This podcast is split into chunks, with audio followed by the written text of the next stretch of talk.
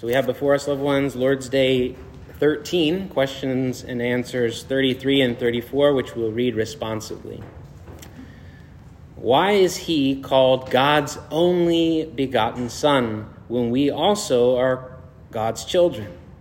Because Christ alone is the eternal, natural Son of God. We, however, are adopted children of God, adopted by grace for the sake of Christ. Why do you call him our Lord? Because not with gold or silver, but with his precious blood he has delivered and purchased us, body and soul, from sin and from the tyranny of the devil to be his very own. And now the scripture reading from Romans chapter 8, verse 9 to 17. Apostle Paul says, You, however, are controlled not by the sinful nature, but by the Spirit. If the Spirit of God lives in you, and if anyone does not have the Spirit of Christ, he does not belong to Christ. But if Christ is in you, your body is dead because of sin, yet your spirit is alive because of righteousness. And if the Spirit of Him who raised Jesus from the dead is living in you, He who raised Christ from the dead will also give life to your mortal bodies through His Spirit who lives in you. Therefore, brothers, we have an obligation, but it is not to the sinful nature to live according to it. For if you live according to the sinful nature, you will die. But if by the Spirit you put to death the misdeeds of the body, you will live. Because those who are led by the Spirit of God are sons of God. For you did not receive a spirit that makes you a slave again to fear, but you have received the spirit of sonship. And by him we cry, Abba, Father. The Spirit Himself testifies with our spirit that we are God's children. Now, if we are children, then we are heirs, heirs of God, and co heirs with Christ, if indeed we share in His sufferings, in order that we may also share in His glory. This is the word of the Lord. May He add His blessing to it as we consider it this evening. So, this last Thursday, uh, this last week, our family had the privilege of going to the Safari Animal Park in Escondido for Josiah's school field trip. And while we were there, we saw a lion among other animals, and the lion was sitting there on his spot, right behind the thick glass window enclosure, and he was staring coolly at my two little boys, probably thinking that they looked like a tasty little snack for him to eat up, right? The lion's habitat the nutrient dense food that the lions are given and the care provided for them are all engineered in the zoo there to prolong the lion's life and to keep it in a docile, submissive state. The habitat was built specifically for that lion in captivity because there we find that the lions they don't hunt, they don't roam about really, and they don't behave like any lion would in its natural habitat, like you might see on a real safari in the savannah. So the zoo enclosure, that habitat, has in many ways changed the lion into a different kind of animal.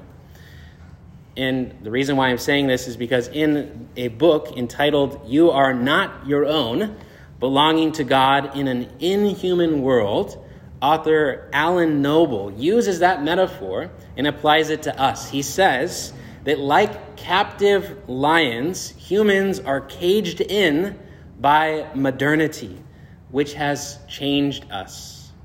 So instead of thick glass or steel, steel bars caging us in, modernity's philosophical assumptions imprison us to tiresome disappointing and inhumane existence. And what do I mean? Well, Noble argues that modernity tells us that we belong to no one except ourselves.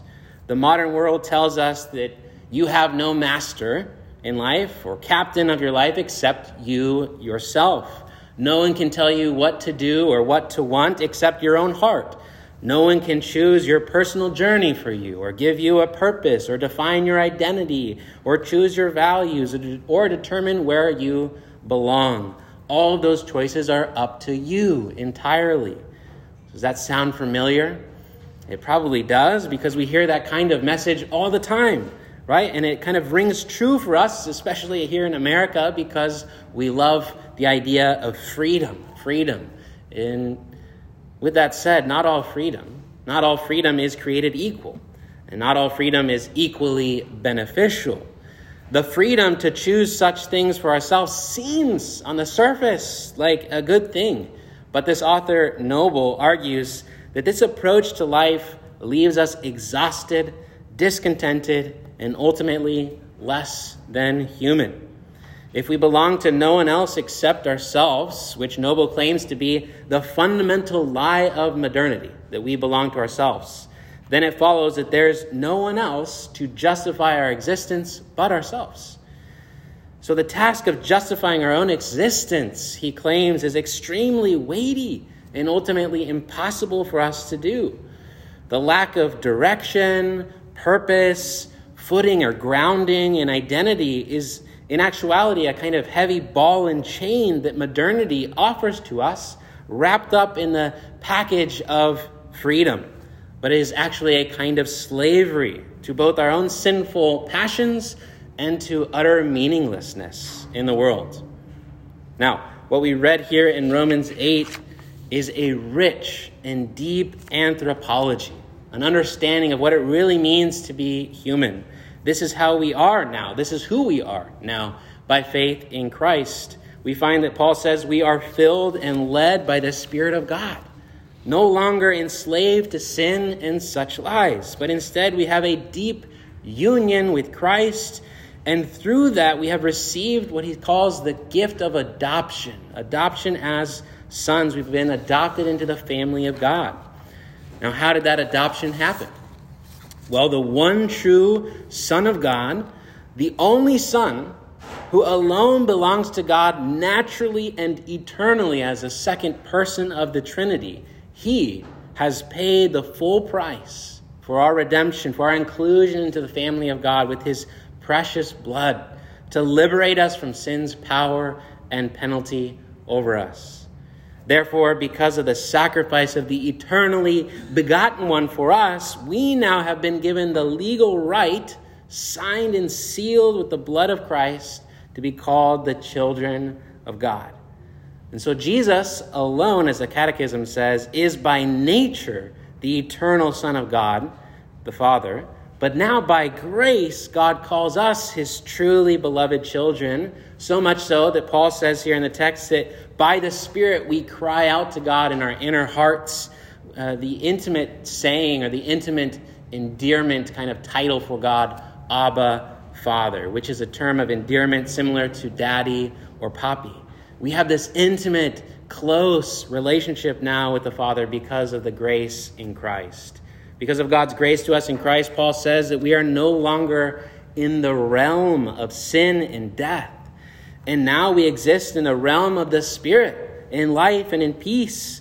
What he's saying is that we have a new habitat, a new habitat that, in fact, was the original habitat that God had designed and created for humanity, the habitat of God's presence. That's what humanity was originally designed and created for. And now by Christ, we are back in that habitat. And here in the realm of the Spirit, we realize that we are not our own. In reality, Paul is saying that you can't belong to yourself alone. If you don't follow Jesus, you might think that nothing is controlling you but yourself but Paul says here that those who do not belong to Jesus still belong to the power of sin. So you either belong to the harsh master sin, or you belong to the gentle and lowly Lord and our Savior Jesus Christ. And as Paul says here, master sin leads to death and misery, whereas Lord Jesus leads to life eternal and peace. Now, if you belong to Jesus by faith, the Spirit of Christ, the Holy Spirit is leading you onward towards your glorious end. The power of sin no longer rules or defines you. Rather, the power of Jesus' death and resurrection defines you. That is your new identity. And this is why Paul calls us earlier in Romans 6 to remember our baptism into his death and resurrection. He says we are to consider ourselves dead to sin and alive to God in righteousness. We are to remember God's, God's name that he placed over us, his word of grace that he placed over us in our baptism, that new identity that he gave us.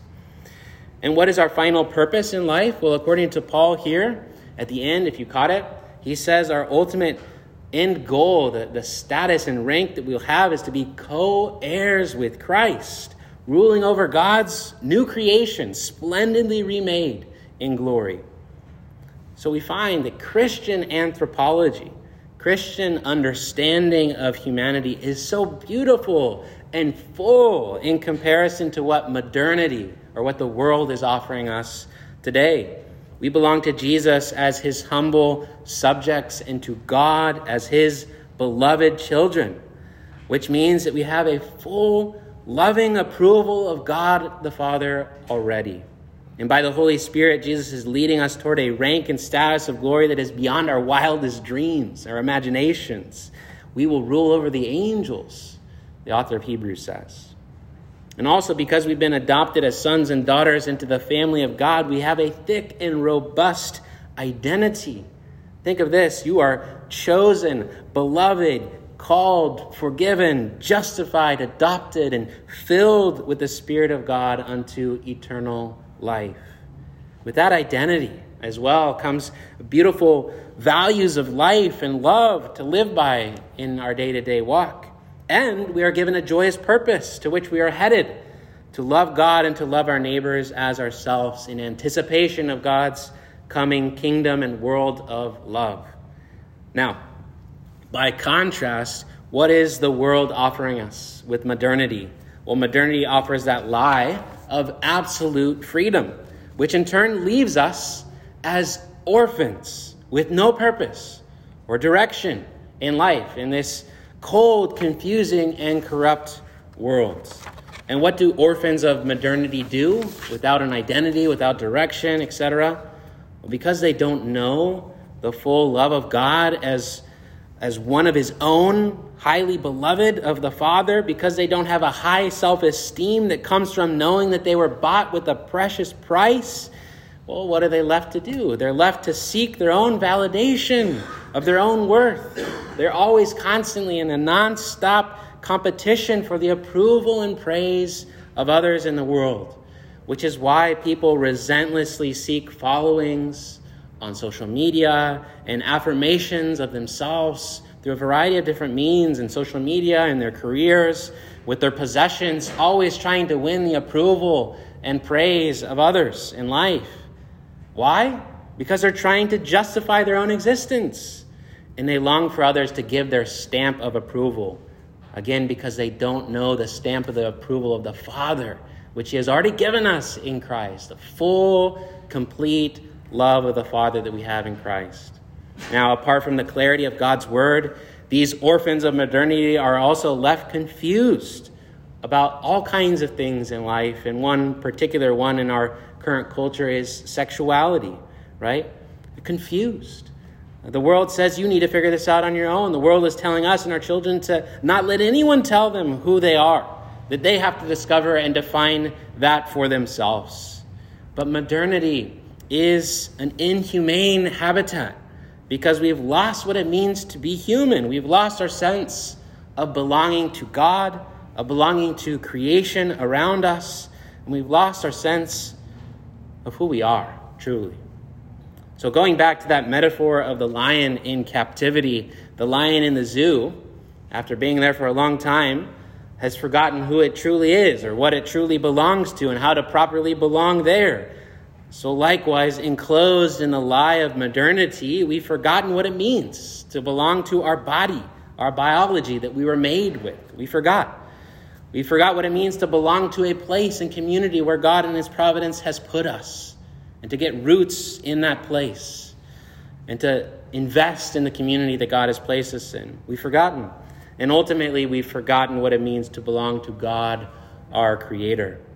In part of the gospel offer and promise to us is the blessed sense of belonging as property property of the best caretaker and king imaginable, whose compassion and goodness towards us far exceeds what we can even begin to imagine. And God is telling us, loved ones, tonight again, that modernity is not only wrong, but it's straight up lying to your face. You cannot belong to yourself. You cannot justify your own existence. As Paul says here, basically, you are either a sucker enslaved to your own sins, driving you to your death, or you are a saved son or daughter of God and subject under the gracious reign of King Jesus. Those are the two options. You don't have to prove your worth or your value to anyone. You don't have to make your own identity or unique expressive self. You don't have to figure out what values you should live for. Why not? Because God the Father has proven already that He values you so much that He sent His one and only Son who willingly died for you in order to adopt you into His own family and include you forever into His family. What great approval and love the Father has shown us. And God the Son has given us a lasting, glorious identity as co heirs in the kingdom of God by laying down His own prestige of glory to be clothed in our humanity to go to the cross for us. And God the Spirit has entered into our heart, guiding us by the scriptures towards what is good and pleasing to God, the values of the kingdom of God. And so, if you believe in Jesus, then you are not your own. Praise be to God. You belong to Jesus, your Lord, your sovereign, your King. And so, we ought to live by the Spirit for Him one final quote from Alan Noble. He says, We are not free to pursue whatever brings us the most personal fulfillment. We are not free to define our own identity in any way we wish. We are not free to use people or creation as tools for our own ends. Instead of desiring and pursuing our own good, we are now obligated to desire and pursue the good of others. And what we find is that because of Jesus, we are free at last to be humans as God designed humanity to be. You see, it's not absolute freedom to do whatever you want, but rather it is the freedom to be what God created and made us to be, limited to the design that God created for humanity in the beginning. So, limited freedom, according to God's design, is better than absolute open range freedom. And Jesus has freed us and adopted us to be fully and truly human according to that beautiful design of God and His purposes, not according to our own personal de- desires and devices. And lastly, if you haven't come to Jesus yet, don't wait. Don't wait. Come to Him, and the truth will set you free as well. In the gracious habitat of the Spirit, we live, free from sin's penalty and power, and free to love God and our neighbors as ourselves. May He continue to strengthen us to do that. Amen. Let us pray. Father God, we rejoice that we are not our own, but we belong to our faithful Savior, Jesus Christ, both in body and in soul, in life and in death. And we rejoice that you have now, by your Spirit, set us free from the bondage of sin and death so that now we might live according to your beautiful and holy design for humanity, rightly loving you and loving our neighbor as ourselves. Lord, we ask that you would continue to help us walk in step with the Spirit in these ways according to your holy scriptures, and that here in this place uh, we might, um, by your Spirit, show the world what it means to belong, to belong to you, to belong in community to one another to belong to this place where you have put us, but ultimately to belong to Jesus, who is our Lord and our Savior, our King eternal. We ask this in Jesus' name. Amen.